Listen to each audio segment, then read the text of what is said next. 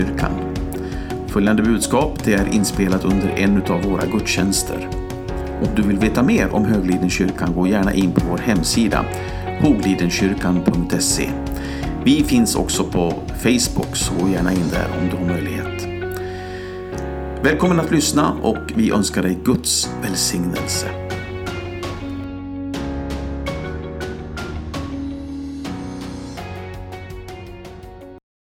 Tack helige Ande för din närvaro. Tack att vi får förtrösta på dig och låta din helige Ande undervisa oss. Tack för ordet på våra hjärtan. Tack att du smörjer ditt eget ord, Herre. Och Jesus, det är vad vi får luta oss emot. Det är vad vi får stå i, Herre. Och jag prisar dig, Jesus, för var och en som har kommit hit idag. Att du ska göra ordet levande. Att ordet ska få verka i oss, Herre. Därför att det är mat för vår själ. Det är den mat som vi behöver för att kunna växa, för att kunna gå vidare och kunna skickliggöras. Alltså få förmågan att göra det du vill att vi ska göra, Herre, oavsett. Herre, jag tackar dig för vårt beroende av dig. Och i det så inryms också att vi ger utrymme för ditt ord i våra hjärtan och i våra liv. I Jesu namn. Amen. Amen. Tack Jesus.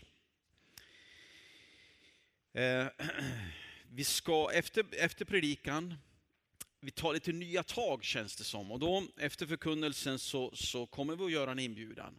Och känner du i vår gudstjänst att jag behöver ta nya tag med Herren, så är det här din gudstjänst.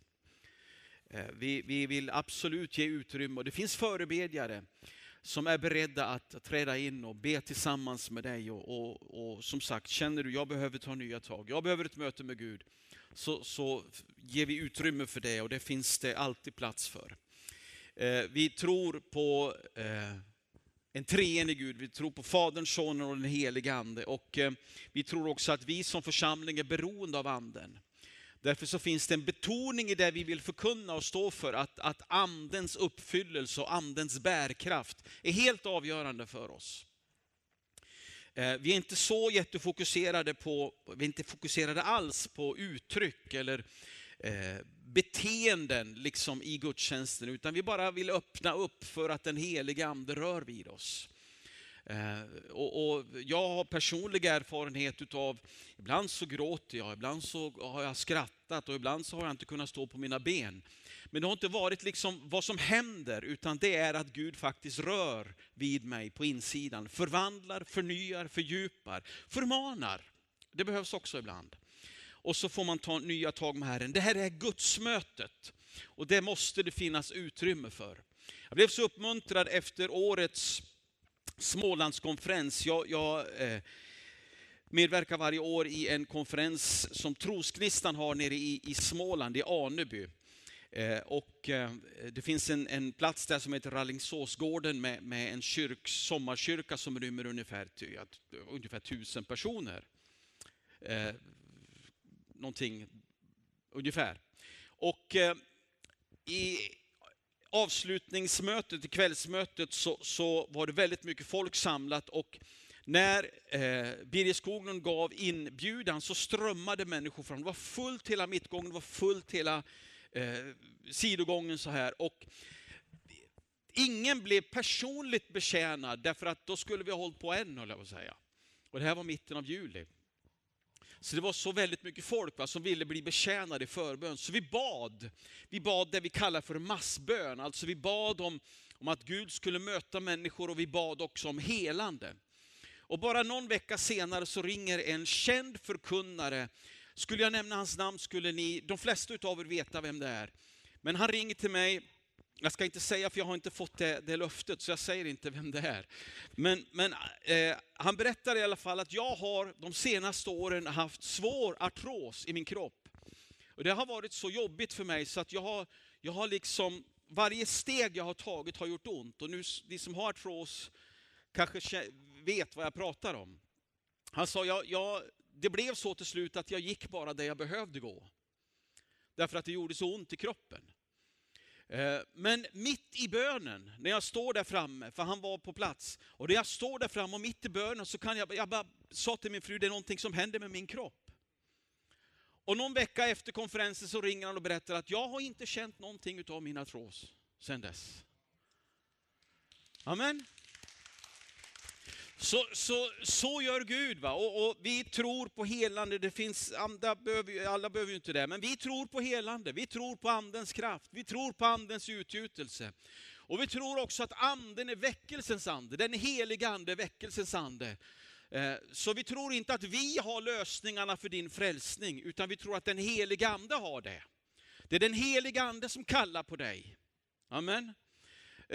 Så ibland så tänker man vi måste bjuda in den och den så att folk blir frälsta. Och det ligger nog en sanning i det. För att det finns olika smörjelser över olika tjänster.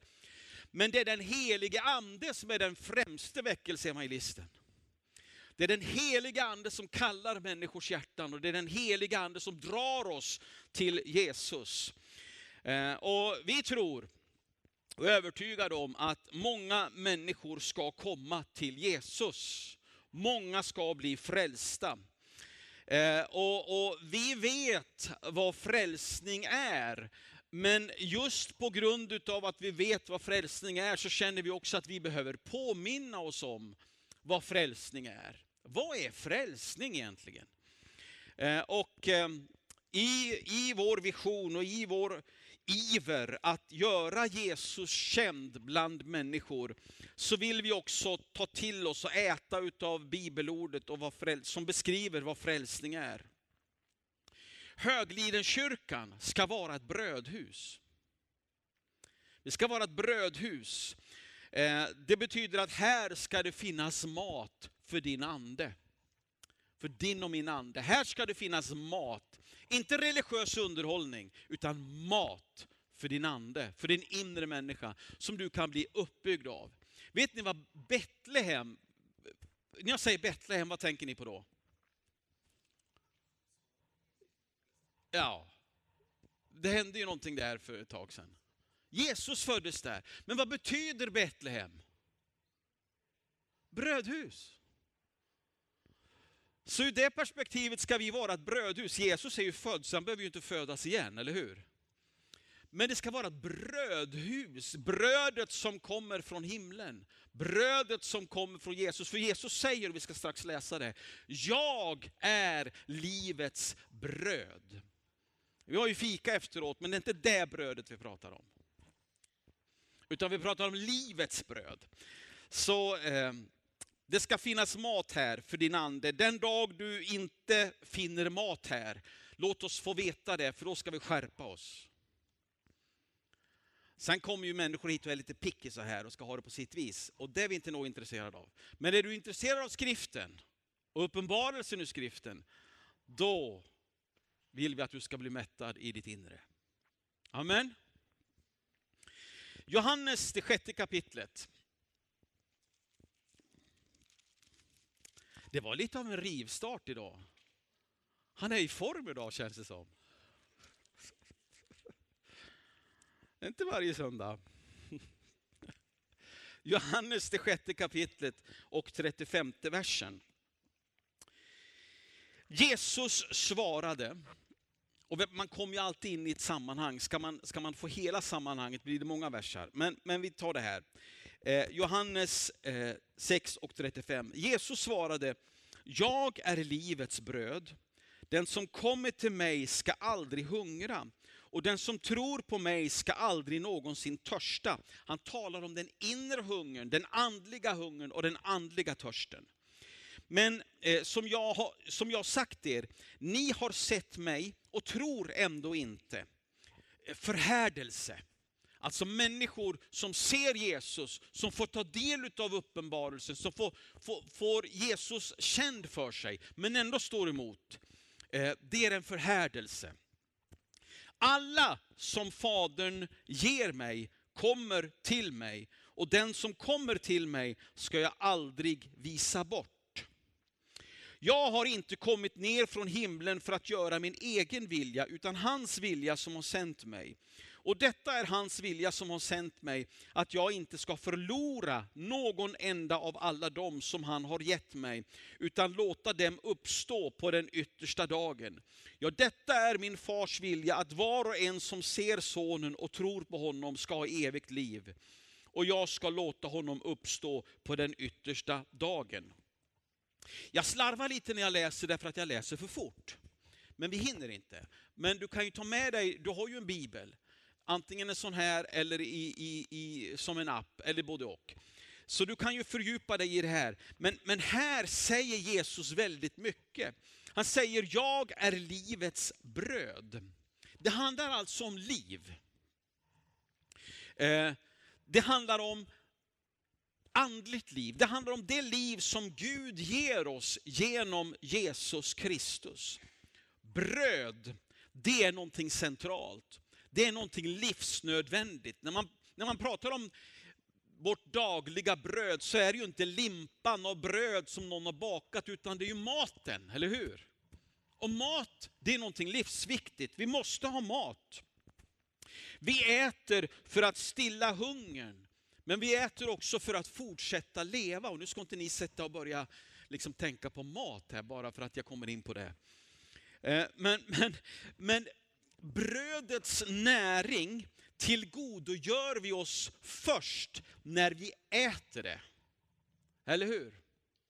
Det är först när vi äter det som vi tillgodogör oss näringen. Och Jesus säger då, jag är livets bröd. Det är alltså någonting som är nödvändigt för oss för att stilla den andliga hungern. Det är Jesus. Det är inte kyrkokonceptet. Det är inte sakramenten. Det är inte traditionen. Det är Jesus som stillar den andliga hungern. Därför att det är han som är livets bröd. Det är han som är livets bröd. Och det finns inget liv i Gud utan Jesus Kristus. Det finns inget liv i Gud utan Jesus Kristus. Och det är därför, inom parentes, som religionssynkretism, alltså religionsblandning, blir så farligt.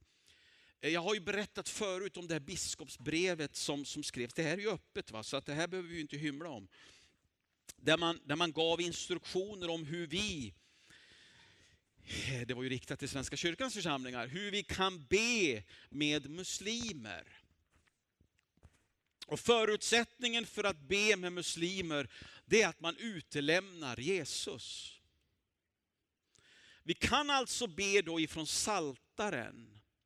Och vi kan be Fader vår, bara vi utelämnar Jesus och treenigheten. Det här togs upp i ett ekumeniskt sammanhang och jag sa stopp. För vem är Fadern utanför treenigheten? Vem är Sonen utanför treenigheten? Vem är Anden utanför treenigheten? Är det inte så att vi har förfäder i kyrkans historia som har betalat med sitt liv för att vi ska ha frihet att formulera vår tro på Fadern, Sonen och den helige Ande? Ska vi då komma en annan religion till mötes och svika han som har frälst oss? Aldrig i livet. Och det här säger inte jag för att oja mig över andra kyrkosammanhang. Det är inte det jag menar. Men jag säger, vi kan inte utlämna Jesus. För det finns inget liv i Gud utan Jesus. Det är han som är livets bröd. Så genom daglig gemenskap med Jesus så får vi, vårt andliga liv, det får näring. Så här kommer också den här intima gemenskapen in. Om man bara läser, om man tittar i evangelierna, den här gemenskapen som Fadern och Sonen har. Så ska man se att Jesus är inte oberoende av Fadern. Han är inte det. Utan han talar om dig och mig, om kyrkan, som någonting som Fadern har gett honom. Fadern har gett honom. Alltså, Jesus kom utifrån Faderns, utifrån Guds frälsningsplan, så kom han för att göra Faderns vilja. Vad säger jag nu? Jo, frälsningsplanen, att alla människor ska bli frälsta, det är Guds vilja. Det är Guds vilja. Faderns vilja är att frälsa. Och därför säger han, alla som Fadern har gett mig. Fadern har alltså anförtrott sonen människor, du och jag. Alla som bekänner Kristus ges av Fadern till sonen. Ser ni det här? Och det är alltså ett frälsningsinitiativ av Gud. Gud har tagit ett initiativ. Gud ger människan till Kristus för att rädda henne, för att frälsa henne. Rädda henne ifrån ondska, från djävulen, från evig förtappelse. Rädda henne till frälsning, evigt liv i gemenskap med Gud. Det är Guds frälsningsinitiativ. Så Gud har skapat dig och mig, och frälsningen, det handlar om att vi överger oss själv till Gud. Och det är det som är min poäng idag. Frälsningen, det är Guds initiativ. Det är Guds verk. Det är inte vårt verk. Det är Guds verk. Och i Johannes 17, som vi inte behöver slå upp, men där läser vi ju den översteprästerliga förbönen. När Jesus har den här stunden med Fadern, när han ber för kyrkan i alla tider.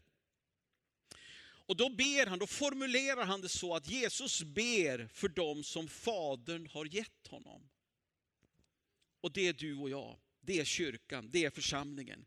Kristus är huvudet och vi är hans kropp. Kristus är brudgummen och vi är hans brud.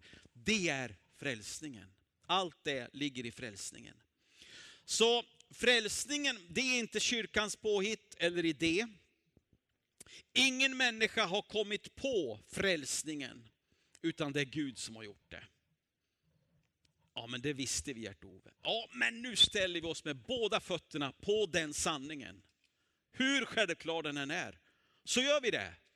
Därför att när vi gör det, då ställer vi oss på någonting stabilt som gör att du och jag kan vara redskap för att vinna de som ännu inte har sett det här. Amen. Så det är Gud som har tagit initiativ till frälsningen. Och i vers 39 läste vi ju, det beskriver ju hur ingen som Gud har anförtrott honom ska gå förlorad. Vad betyder det? Jo, när Gud ger oss frälsningen så är inte det ett osäkert kort.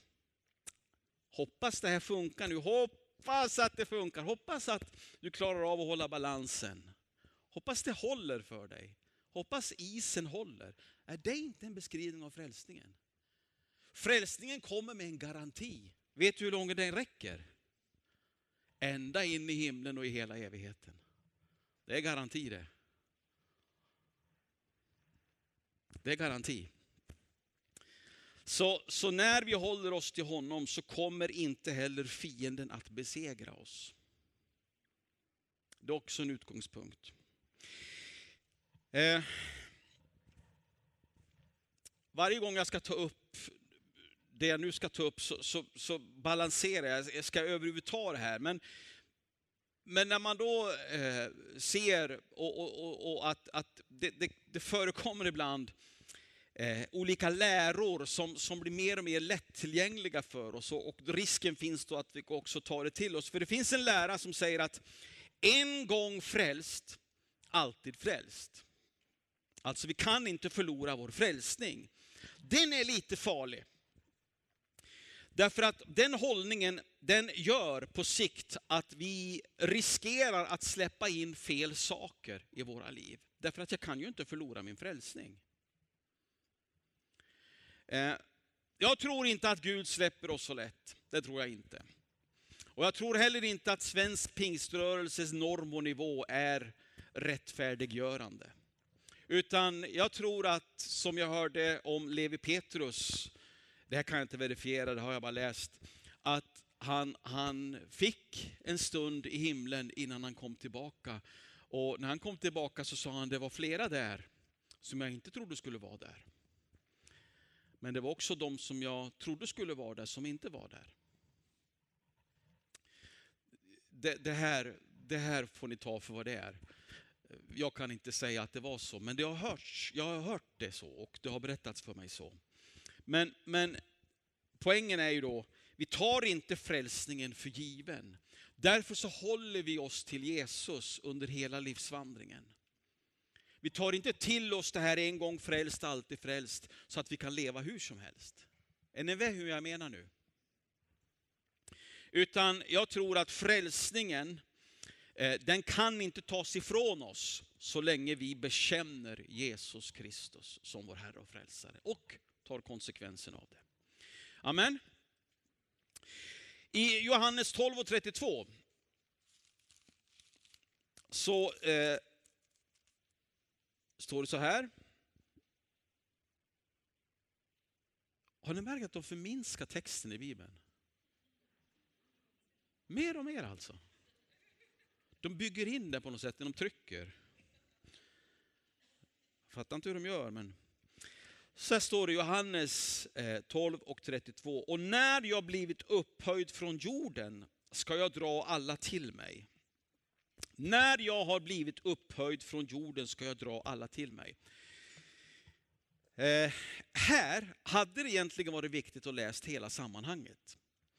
För här behöver man någon slags fördjupningstolkning på något sätt. Därför att det framkommer inte så tydligt i vår översättning som det gör i flera andra översättningar. Men sammanhanget, det handlar ju faktiskt om korset. Jesus förutsäger sin död.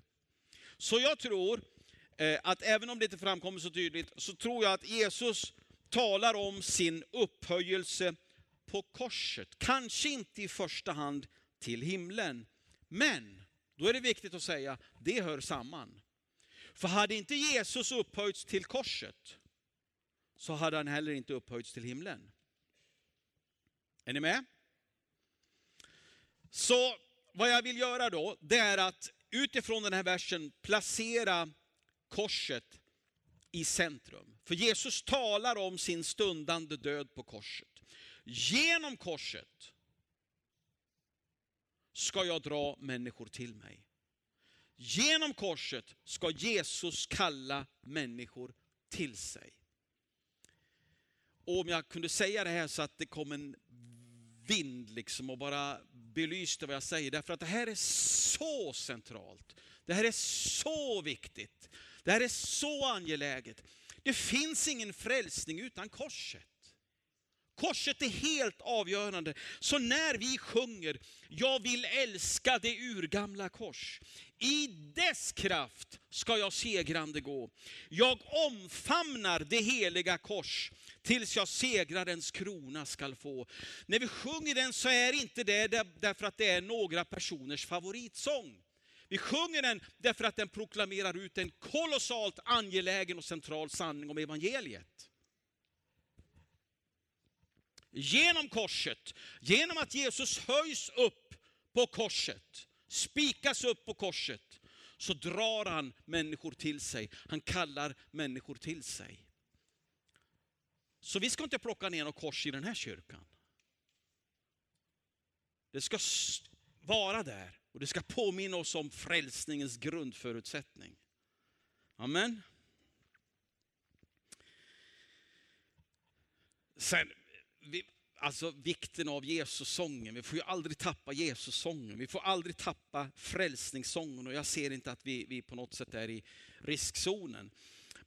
Men ibland så tenderar ju vi, jag läste någon artikel här i veckan, vi tenderar ju på att ställa det här emot varandra. Lovsång eller inte lovsång eller klassiska sånger. Jag är så glad att jag är pastor just i den här församlingen, för jag känner inte av det här på något sätt här. Därför att vad Bibeln säger med all tydlighet, det är att lovsång höves oss. Och det står inte på något sätt emot frälsningssången eller Jesussången. De hör ihop. Är ni med? Amen. Så Ingenting sker på bekostnad eller i opposition av någonting annat. Lovsången är djupt biblisk. Det är en självklar funktion, och inte minst i den nytestamentliga församlingen och ännu mer i synnerhet i ändetidens församling. Vi ska sjunga lovsång mer än någonsin. Jag håller på att säga dag och natt, men jag tar dagen så får ni ta natten. Ni som är unga. Men det ligger djupa och det ligger revolutionerande och frälsande uppenbarelser i talet om korset. Genom korset ska han kalla människor till sig. Och nästa dimension i det här, det är din och min roll. Vi som har bekänt Jesus Kristus.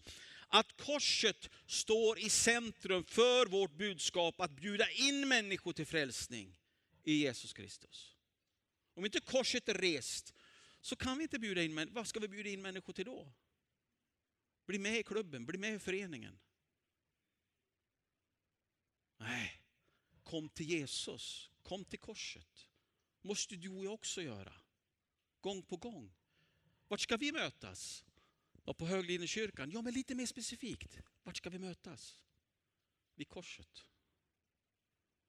Det är vid korset vi kan förlåta varandra. Det är vid korset vi kan omfamna varandra i försoning.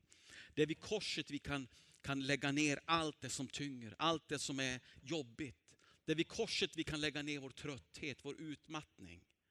Det är vid korset vi kan lägga ner allt det som håller oss tillbaka. Och så kan vi fyllas med ny kraft. Och det är vid korset som vi gör Jesus känd för människor. Halleluja. Så frälsning. Jesus drar människor till sig genom andens verk i församlingen. Frälsningen, det är alltså inte kyrkans affärsidé. Kyrkan har överhuvudtaget ingen affärsidé. Eller hur? Vi har ingen affärsidé. Vi behöver ingen.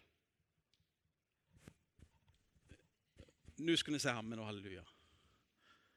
Vi behöver ingen. För vi har Jesus, eller hur? Ja, bra.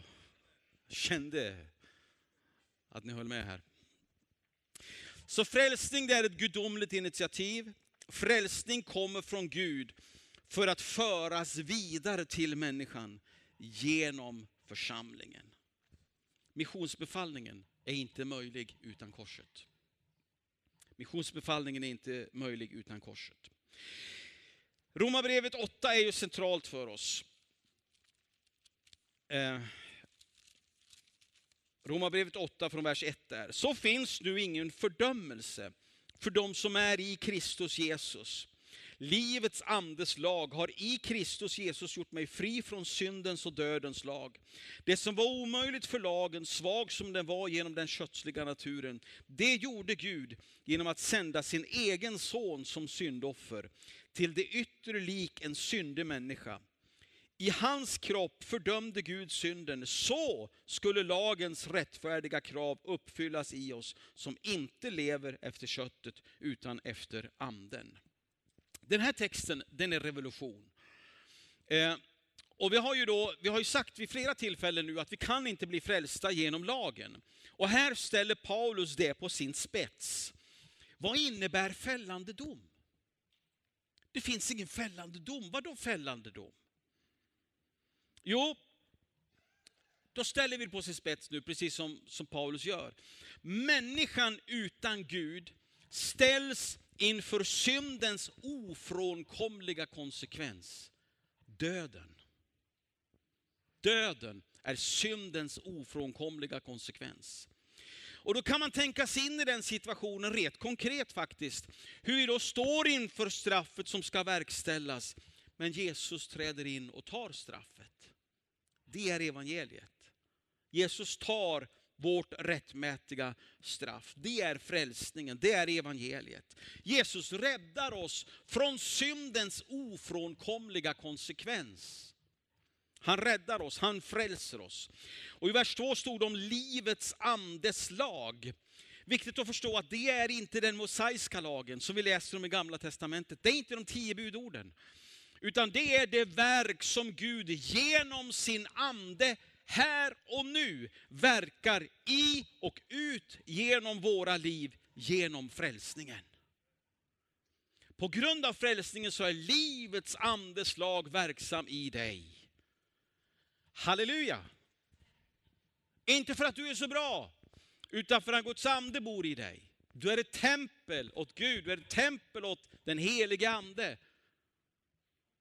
Så livets andeslag, det verkar genom dig. Det som offren från bockar, kalvar, lamm och andra djur inte kunde åstadkomma, det gjorde Gud. Hela offergärden var temporär. Det var temporärt hela vägen. Till och med försoningsoffret på försoningsdagen. När översteprästen träder in i det allra heligaste för att offra för folkets synd, så var det bara ett år. Det gällde bara ett år. Men vi vet att det fanns en annan försoningsdag. När offerlammet också blev översteprästen, som kliver in i det allra heligaste och som överlämnar sig själv. Jag blev offret som krävdes för människors frälsning.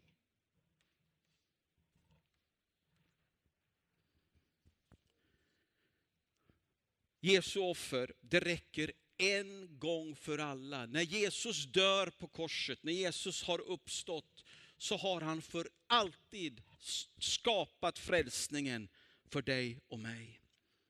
Så det här är kraftfullt. Det som vi läste också i vers 4. Så skulle lagens rättfärdiga krav uppfyllas i oss som inte lever efter köttet utan efter anden. Det här är väldigt kraftfullt. Om vi väljer att låta oss kontrolleras av det som är en lägre natur.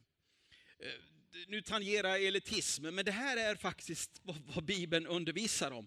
Det lägre hos människan, det som gör att vi lever kvar i det som är fångenskap. Oförsonlighet, bitterhet, offermentalitet. Håkan, du sa det där till mig för 150 år sedan, men vi säger 5 år sedan. Och det tyckte jag var så styggt sagt av dig, så jag kommer inte att förlåta dig. Då har jag anammat en lägre natur. Då vandrar jag inte i anden. Är ni med? Sen kan det göra ont. Det kan göra jätteont på insidan. Det sårade. Håkan har inte sagt någonting till mig som har sårat. Så det här är fiktivt, eller vad man säger. Men så kan det ju vara. Det uppstår situationer i livet som sårar, gör ont, gör illa oss. Det har vi alla erfarenhet av, tror jag, mer eller mindre. Men det finns en högre väg i det. Och det är förlåtelsens väg. Det är förlåtelsens väg. Det att leva i den här försoningen, det är att vandra i anden. Det är livets andes lag. Därför att om vi väljer den lägre nivån, så att säga, så säger vi också nej till ett liv i frihet. Det liv i frihet som Jesus vill ge oss. Vi säger nej till det då. Så du som brottas med bitterhet, du som brottas med oförsonlighet och så vidare. Det finns befrielse för dig. Det finns helande och läkedom i Jesus Kristus. Vi tar inte lätt på det. Det är inte det vi raljerar inte. Det är inte det vi säger, det är inte det vi håller på med. Men vi kommer med ett befrielsebudskap. I Jesus Kristus finns helande och läkedom. Och det är det som är frälsning. Det är det som är frälsning. Helande, läkedom, upprättelse, försoning. Det är inte kyrkans idé, det är Guds idé. Det är Guds initiativ. Och det är inte en själavårdares idé heller. Det är inte kyrkans affärsidé. Utan det kommer från Gud. Det är ett gudomligt initiativ som finns i frälsningen. Bara 2 korta saker till. Efesierbrevet 1 och 4.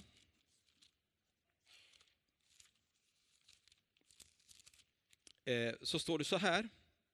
Han har utvalt oss i honom före världens skapelse till att vara heliga och fläckfria inför honom. Här stryker Paulus verkligen under att det är Gud som tar initiativet till frälsningen. Att det helt och hållet beror på honom, inte på oss människor. Det vill säga, vi har inte påverkat Gud på något sätt. Utan frälsningen, det är från början hans plan. Det är han som har skapat frälsningen. Och den här utkårelsen som vi säger, eller det här utväljandet, det handlar inte bara om vissa. Några eller vissa utvalda, utan det handlar om varje människa. Nya testamentet är väldigt tydligt med att frälsningen, Gud vill att alla människor ska bli frälsta. Så varje människa är i Kristus utvald av Gud själv till frälsning. När? Före världens skapelse. Ja, men syndafallet då? Ja, det var ju därför syndafallet blev så allvarligt. Därför att det bröt Guds syfte temporärt. Bara temporärt. Därför att då rullar han igång frälsningsplanen. Och idag finns det full och total upprättelse från syndafallets konsekvenser. Amen. Så Gud, han reparerar syndens skada. Frälsningsplanen har satts i rörelse. Jesus betalar priset. Han erbjuder frälsning till oss alla. Vi har inte funnit honom. Han har funnit oss. Tänk att han sökte dig och han sökte mig. Och vi kan låta oss finnas. Andra Tim 1 och 9.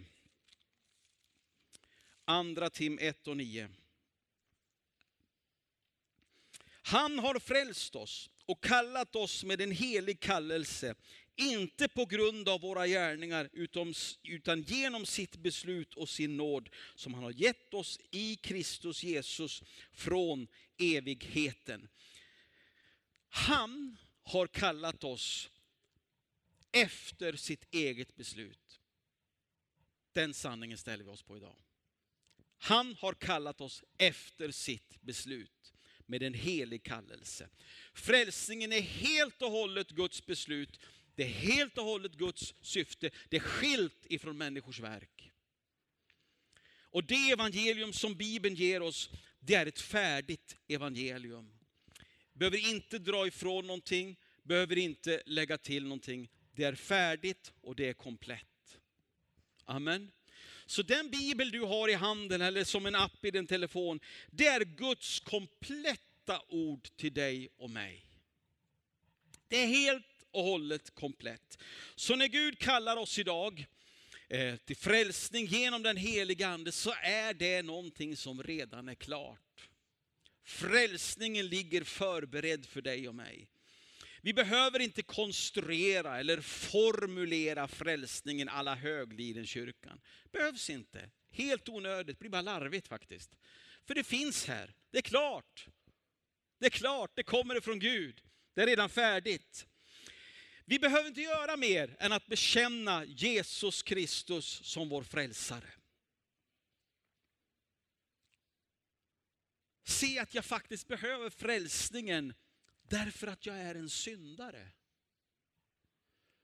Det vill säga någon som inte lever i gemenskap med Jesus. Jag behöver förstå att jag har behov av frälsningen. Och när jag ser det så kan jag också ta emot frälsningen. Så då kan jag bekänna det som Paulus skriver i Romarbrevet 10. Verserna 9 och 10. Jag bekänner Jesus som Guds son och min frälsare. Jag uttalar, jag bekänner den tron. Och så tar jag emot frälsningen. Den frälsning som redan är klar. Nu sätter vi pianot. Så frälsningen, det är Guds verk. Förebedjare gör sig redo. Frälsning, det är Guds verk. Det är Guds initiativ, inte människors. Så när vi inbjuder till frälsning, så är det inte i första hand höglidenkyrkan som gör det. Utan det är Gud själv. Och vi är Guds redskap. Det här hjälper oss också hur vi ska se på människor. Temat idag, om man följer kyrkoåret, är medmänniskan. Hur ska vi se på människor som vi möter? Människor från olika kategorier. Den etablerade svensken. Medelsvensson, missbrukaren, företagsledaren, politiska ledare, flyktingar, skolungdomar och så vidare. Det är människor, det är individer som Gud har utvalt till frälsning.